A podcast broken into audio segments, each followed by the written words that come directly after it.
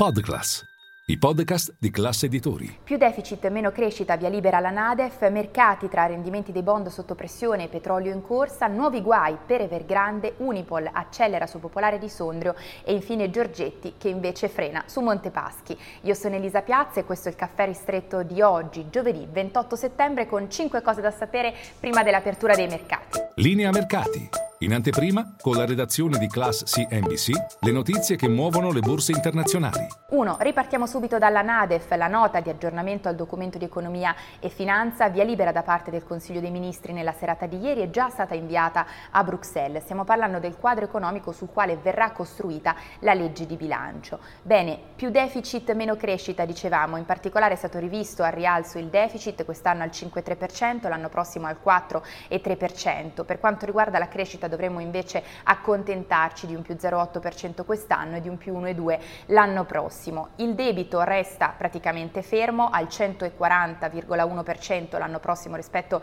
eh, al PIL, mentre eh, di fatto la discesa è solo di uno 0,1%. Tutto questo, questa revisione rispetto ai numeri del DEF di aprile alla luce del rallentamento economico, dei tassi alti, dell'inflazione che resta elevata e anche dei costi esplosi del super bonus. In questo quadro quadro, in questa cornice la legge di bilancio dovrebbe valere tra i 20 e i 25 miliardi di euro. Attenzione però a che cosa accade sul mercato perché resta sotto pressione il rendimento del nostro decennale. Siamo in cattiva compagnia, possiamo dire, anche se però nelle ultime sedute il BTP è stato tra i più penalizzati nella zona euro, tanto che il suo rendimento oggi riparte davvero vicino al 4,8%, mentre lo spread BTP Bund si sta avvicinando ai 200 punti base. E poi eh, due, dicevamo, rendimenti sotto pressione non solo il BTP, anche il Bund, anche il Treasury che ieri sera ha toccato nuovi massimi dal 2007, mentre vi parlo siamo al 4,6% per il decennale americano. A innervosire il mercato contribuisce poi anche la corsa del petrolio che riprende, tanto che il WTI torna a riavvicinarsi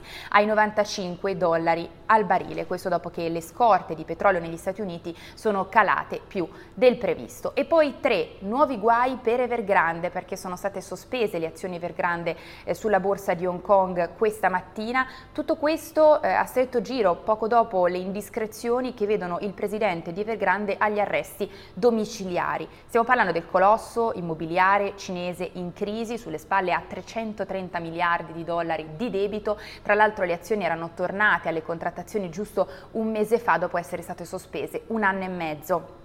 E poi 4, le storie a Piazza Affari perché Unipol accelera su Popolare di Sondrio, è pronta a salire al 19,7% eh, della banca dopo aver ricevuto l'ok da BCE per arrivare fino a un passo dal 20%. Unipol che è già prima azionista di Popolare di Sondrio con un 9,5%. Tra l'altro ricordiamo che Unipol ha in pancia anche praticamente il 20% di Biper e quindi si scommette su una possibile futura aggregazione Modena-Sondrio, dunque da seguire il comparto bancario bancario questa mattina a Piazza Affari. 5, sempre a proposito di comparto bancario, da seguire anche Monte Paschi di Siena che continua a soffrire in borsa, oggi riparte da un calo di oltre 6 punti percentuali. Nel frattempo però il ministro dell'economia eh, Giorgetti ieri sera ha frenato sull'ipotesi di cessioni imminenti di quote di Montepaschi sul eh, mercato. Ricordiamo che il Tesoro è ancora primo azionista al 64% eh, della banca. Bene, ha frenato su questa ipotesi, ha detto non abbiamo bisogno di fare cassa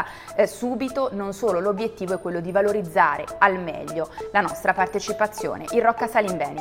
È tutto per il nostro caffè ristretto, noi ci vediamo in diretta a Caffè Affari con tutte le notizie.